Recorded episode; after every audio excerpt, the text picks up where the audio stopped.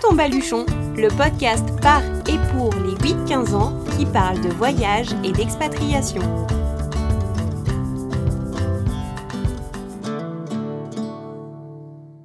Bonjour à toutes et à tous. Il est temps de vous dévoiler la seconde partie de l'épisode de Marine. Après avoir découvert l'Iran à ses côtés, elle nous parle aujourd'hui de sa famille nombreuse car Marine a passé un an sur les routes de l'Europe et du Moyen-Orient avec ses parents et ses cinq frères et sœurs. Dans cet épisode, vous découvrirez leur organisation, l'aménagement de leur camping-car pour loger tout le monde, leurs occupations, mais aussi les avantages et les inconvénients d'être une famille nombreuse en voyage. Marine nous parlera de la force que sa famille lui procure et de ses projets d'avenir. Bonne écoute Prends ton baluchon, nous partons à la rencontre de cette famille incroyable. Alors Marine, je te retrouve aujourd'hui pour parler du voyage en famille nombreuse. Est-ce que tu peux nous décrire ta famille? Euh, Bah, mon père il s'appelle David, ma mère s'appelle Laure. J'ai un grand frère de 16 ans qui s'appelle Alan, un petit frère de 11 ans qui s'appelle Joa une petite sœur qui s'appelle Gaïa de 8 ans et un tout petit frère de 3 ans qui s'appelle Léon. Et alors toi, tu nous rappelles ton âge? J'ai 14 ans. Donc, vous êtes cinq frères et sœurs et vous voyagez avec vos parents. Est-ce que tu peux nous raconter votre gros voyage? On avait parlé un petit peu d'Iran euh, la dernière fois, mais est-ce que tu peux nous décrire euh, ton itinéraire Combien de temps ça a duré euh, pour aller jusque là-bas? Notre point de départ, c'était la France. Donc on a traversé, parce qu'on n'a pas vraiment visité, euh, plutôt l'Allemagne, la Croatie, l'Autriche, euh, l'Albanie, le Monténégro, euh, tous ces pays, la plupart des pays, tout ça pour aller en Turquie, où on a vraiment commencé à apprécier, à prendre notre temps pour visiter, pour voir ce qu'il y avait dans le pays et bah, après, on allait en Iran, aux Émirats Arabes Unis pour pouvoir aller en Oman. Puis après, on est retourné aux Émirats Arabes Unis pour revenir en, Iran, et euh, etc., etc., pour revenir en France. Et donc tout ça, ça a pris combien de temps? Euh, Un an. D'accord. Et vous êtes parti par quels moyens pour faire tous ces pays? En camping-car. Vous en aviez déjà fait? Euh, Oui. Avant, bah, on habitait en Malaisie et euh, une fois, on était parti euh, en Australie euh, pendant les vacances et on avait loué un camping-car pour voir une petite partie de l'Australie. Donc, on en avait déjà fait du camping-car. Ok, et là, ça vous faisait pas peur de partir pendant un an tous ensemble dans le camping-car? En fait, ça m'a pas vraiment fait peur parce que je savais qu'on allait voir de belles choses et, et j'avais pas vraiment pensé à ce qu'on allait vraiment faire. Mais après, en y étant, j'ai vu en fait euh, comment c'était et bah ça nous a plu. Bon, ça m'a plu à moi et euh, ouais, j'aimerais bien le refaire. Qu'est-ce qui t'a plu justement? Euh, Tous les paysages, les gens dans les pays, le langage, les, la culture, les traditions, un peu de tout. Et le fait d'être tous ensemble, est-ce que ça a rajouté à l'émerveillement de ce voyage? Oui, parce que peut-être euh, peut-être qu'il y en a un qui voit quelque chose et l'autre non. Et donc, euh, on voit un peu plus de choses. Et après, euh, par exemple, dans les trajets, on s'occupe ensemble parce qu'on est, on est plusieurs, mais on est cinq et donc on s'occupe l'un, de l'autre. Alors, comment vous faites justement? Raconte-moi comment vous vous occupez? Est-ce que vous avez amené des jeux? Est-ce que vous vous êtes créé des, des petits jeux Comment ça se passe? En fait, euh, ça dépendait. On, a, on avait ramené des jeux de société, hein, comme euh, le Uno, euh, bon, plein de jeux de société faciles à transporter. Hein. Et ensuite, bah, mon frère Joa et moi, on lisait beaucoup pendant les trajets. Et des fois, on faisait des jeux tous ensemble. Et après, il fallait aussi occuper notre petit frère Léon. Euh, parce que des fois c'était pas très facile, parce que des fois il y avait beaucoup, il y avait des trajets euh, euh, qui tournaient, et donc déjà ça nous donnait un peu envie de vomir, donc on s'occupait comme on pouvait. Et on avait, trouvé sur internet des jeux sympas comme le coup des étiquettes et deviner qui est qui, mettre une étiquette sur le front, écrire par exemple une personne et deviner qui est cette personne. Et on a beaucoup rigolé. Hein. Ah, j'imagine. Moi, j'ai une question un peu plus euh, logistique. Comment ça se passait euh, au niveau euh, du camping-car? Vous aviez, vous pouviez tous dormir dans le camping-car en même temps, ou est-ce qu'il y en avait qui dormaient en toile de ben, En fait, on rentrait tous dans le camping-car. Et une fois, notre grand-père nous a rejoint aussi, et il a dormi dans le camping-car. Donc, parce que on l'avait aménagé pour faire en sorte que tout le monde rentrait et chacun avait son lit. donc, mes parents, ils dormaient dans la capucine. La capucine, on précise que c'est euh, au-dessus de, l'espace de conduite, c'est ça? Oui, et c'est pour deux personnes, donc euh, voilà. Euh, en fait, on avait des lits superposés au fond, le lit superposé du bas.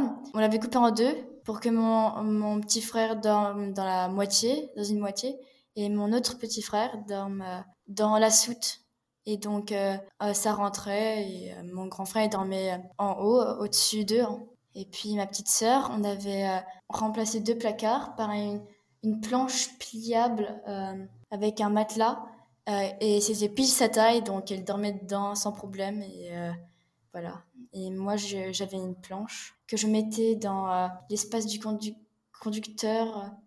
Et, je mettais aussi des, des ventouses pour cacher sur les vitres, pour, ouais, pour cacher un peu.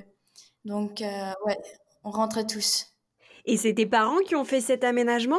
En fait, on avait acheté le camping-car et euh, à l'époque, on habitait encore en Malaisie, donc euh, on a fait en fait euh, par correspondance. non, attends. Ouais, bah de loin quoi. On était en Malaisie et, mes parents ils envoyaient des, ils envoyaient ce qu'ils voulaient faire à un, monsieur qui s'occupait, qui avait déjà fait ça avant et qui qui aménageait le camping-car pour nous sept. Et bah, il était à côté de chez nos grands-parents, donc ça allait. Et au niveau des bagages, j'imagine que vous avez peut-être dû euh, vous limiter euh, Oui, mais en fait, quand on a passé un an à voyager avec les, le nombre d'affaires euh, qu'on avait, en fait, plus de la moitié des affaires que j'avais, je les ai même pas utilisées. Donc, je vois en fait qu'on peut vivre avec pas beaucoup d'habits et c'est pas vraiment un scandale de ne quasiment rien avoir comme habits. Ouais, toi, ça t'a pas gêné au final Des fois, j'avais l'impression d'avoir trop d'habits. Tu penses que tu en avais trop pris? Euh, Oui, parce que en fait, euh, on avait chacun un casier qu'on avait dans un placard. Et euh, chacun avait son propre casier et donc il fallait le remplir comme on, le voulait, il l'arrangeait et ils étaient tous à peu près remplis. Et t'avais peur avant de partir que des choses te manquent? Oui, c'était. Au début, je me suis dit oh j'ai pas assez de trucs, oh, j'ai pas assez de ça. Euh, j'étais pas certaine d'avoir tout ce que j'avais besoin, mais à la fin, j'ai vu qu'en fait, on n'avait pas besoin de beaucoup. C'était pas nécessaire. Et ça, c'est quelque chose que tu gardes aujourd'hui? Euh, Oui, euh, en ce moment, j'ai pas autant d'affaires que ça, mais moi, ça me va avec ce que j'ai. Après, bah, il y en a qui ont un placard rempli de choses, et bah, moi, ça me gêne pas d'avoir d'avoir assez de choses juste pour m'habiller, quoi. D'accord. Et une autre question pour revenir à, la question un peu logistique. Comme vous avez euh, un petit peu des âges différents, je me posais la question, est-ce que vous faisiez tous les mêmes activités en même temps ou parfois vous ne faisiez pas les mêmes choses euh, avec tes frères et sœurs? Euh, Ça dépendait. ma petite sœur et moi, bah, par exemple, des fois on faisait de l'aquarelle ensemble et aussi avec notre mère et donc c'était ça allait, on s'entraidait. Et après, les jeux de société, bah, c'était euh, des jeux de société où tout le monde pouvait jouer et euh, euh, ma petite sœur comprenait les règles et tout, donc ça allait. mais mon, mon, petit frère, Léon, comme il, était, il avait deux ans à l'époque, il disait pas de phrases encore et donc il jouait avec des jeux de son âge. Et au niveau des visites? Les visites, ça allait aussi. par exemple, on avait visité Persépolis, ça s'est bien passé parce que bah en fait c'est juste la marche et il faut on peut regarder euh, et il, en faut tout le temps un sur euh, bah, sur mon petit frère pour euh, pour garder un coup d'œil sur lui pour pas qu'il par exemple mange des cailloux m'en mettre des cailloux dans sa bouche ou fasse des choses un peu dangereuses donc ouais et au niveau de la vie quotidienne, comment ça se passe? Est-ce que vous avez chacun un rôle attribué ou peut-être une responsabilité particulière sur quelque chose? Dans, le camping-car ou durant le voyage euh, Oui, par exemple pour la vaisselle, euh, le matin c'était Joie qui faisait la vaisselle. C'était moi qui essuyais la vaisselle euh, du matin. Puis après le midi c'était moi qui faisais la vaisselle et ma petite sœur Gaïa qui l'essuyait. Et le soir, c'était mon grand frère qui faisait la vaisselle et Joa l'essuyait. Et pour euh, le choix des visites ou des lieux où vous vous rendiez, est-ce que vous, vous aviez votre mot à dire ou est-ce que c'est vos parents qui ont préparé tout ça? C'est nos parents qui ont préparé tout ça, et... mais des fois, bah, c'est plutôt rarement. On pouvait dire Oh, ça a l'air sympa de, de visiter cet endroit ou quelque chose comme ça, mais c'était plutôt les parents. D'accord. Ils avaient toujours les bons choix. Bon, ça va alors. oui. Et quels sont, selon toi, les avantages de voyager avec une famille nombreuse? Euh, par exemple pour les disputes, parce que bah, je vais pas dire qu'il n'y en avait pas. Quand on se disputait avec quelqu'un, on allait voir euh, quelqu'un d'autre. Parce qu'en fait, comme on est nombreux, bah, on va voir quelqu'un d'autre pour euh, se réconforter un peu. On était plutôt solidaires. Ce qui est bien, c'était aussi qu'on pouvait s'occuper hein, en faisant des jeux de société. Et oui, c'est plutôt bien. Parce qu'on sent qu'on a beaucoup de compagnie. Et, ouais. À l'inverse, je suis obligée de te poser la question, est-ce qu'il y a des inconvénients? Des fois, on se marche un peu sur les pieds, hein, euh, euh, parce que le, couloir, euh, il était assez étroit et le couloir, c'est genre un couloir de camping-car, donc à plusieurs, c'était pas très facile. et aussi, quand par exemple il pleuvait dehors et qu'on devait rentrer dans le camping-car, on avait tous les pieds boueux et on était obligé de, de laisser les chaussures à l'intérieur, mais à côté de la porte pour pas salir tout le camping-car. Pour les chaussures, c'était le sol était toujours sale. pour toi, c'est ça qui a été le plus dur, c'est euh, la proximité quand il fait pas très très beau, quand euh, on est enfermé à l'intérieur du camping-car? Euh, oui, parce que après c'est un peu, ça devient un peu serré parce qu'en moyenne, en fait, on sort dehors, faire ce qu'on ce qu'on veut et tout, donc il n'y a, pas beaucoup de monde dans le camping-car et ça va. Même le soir, en fait, on mange dans le camping-car et donc c'est pas très gênant, c'est juste quand il pleut et que euh, et qu'on est tout boueux, qu'on rentre et après, euh, ouais, tout le camping-car, c'est un petit bazar euh, sur le sol. Et dis-moi, comment les gens réagissaient quand ils vous voyaient voyager tous ensemble? Je pense notamment à l'Iran, comme on en a parlé ensemble. Quand vous arriviez tous les sept, comment, comment les gens réagissaient? Bah déjà, ils étaient surpris, ils étaient étonnés parce que déjà, on est très nombreux euh, pour être dans un camping-car. Et je crois même que des fois, ils avaient pitié pour nous parce qu'ils croyaient que. Euh, parce qu'on leur disait que c'était notre seule maison parce qu'on avait, on avait acheté ça et euh, on avait de maison nulle part à part le camping-car. Donc après, ils avaient un peu pitié pour nous, mais après, on leur disait que ça allait et, et en plus, on est bien dans le camping-car. Ça, ouais, c'était vraiment une maison pour nous. On le sentait. C'était votre petit cocon. Ouais, voilà. Tu m'as dit que tu vivais en Malaisie avant. Aujourd'hui, tu es en Guadeloupe. Est-ce que c'est définitif? Est-ce que c'est temporaire? C'est dans quel cadre? Pourquoi vous êtes là-bas? En fait, mon père, il est professeur et il avait demandé un poste sur Marie-Galante, une petite île juste à côté de la Guadeloupe. Euh, on va y rester jusqu'à ce que je finisse mon lycée, hein, parce que mes parents, ils veulent revoyager, mais cette fois en Amérique du Sud. Comment toi tu, tu, envisages ce futur voyage? Moi je trouve que ce sera bien, mais moi je serai pas là parce que euh, j'aurais fini mon lycée et tout, je vais devoir faire mes études. Et euh, moi je trouve que ce sera bien parce qu'eux ils vont prendre le plaisir de voir euh, ce qu'il y a à voir dans les autres pays. Ça a l'air bien. Et ça t'embête pas de changer à chaque fois, donc de passer de la Malaisie à après un an mobile sur la route et maintenant arriver en Guadeloupe? Comment toi tu le vis en tant que jeune fille?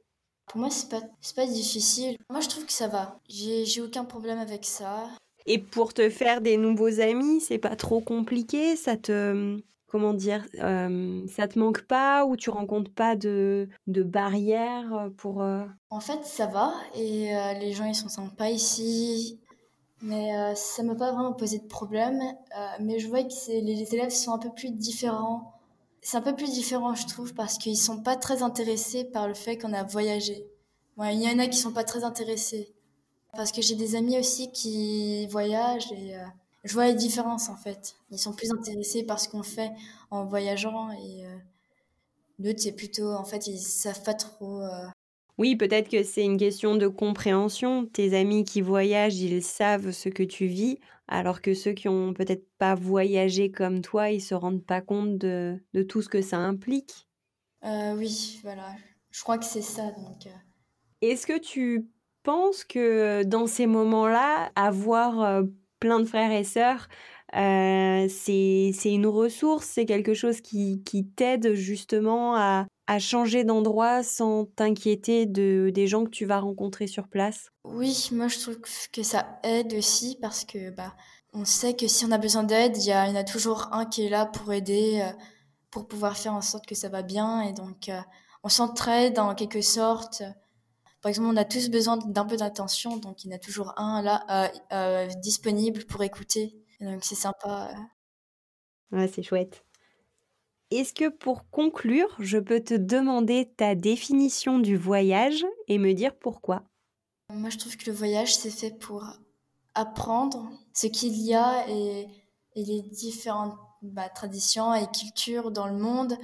C'est fait pour apprendre parce que quand on voyage, on voit différentes choses. Déjà, ouais, la géographie, euh, on connaît beaucoup mieux les capitales des autres pays. Pendant le voyage, bah, Joa et moi, on a tous les deux appris toutes les capitales de l'Europe. On connaît des États, quelques États en Amérique, on connaît, euh, on connaît pas mal de choses en géographie, donc ça va. Et euh, on a appris euh, les différentes langues, les différentes cultures, différentes façons d'être euh, des, des personnes. Ça nous a beaucoup appris le fait qu'on ait voyagé, donc c'était bien. Je te remercie et pour cette belle définition et pour ton témoignage. Je te souhaite une bonne continuation dans tous ces voyages et puis dans tes études aussi, puisque j'ai compris que c'était euh, le prochain objectif.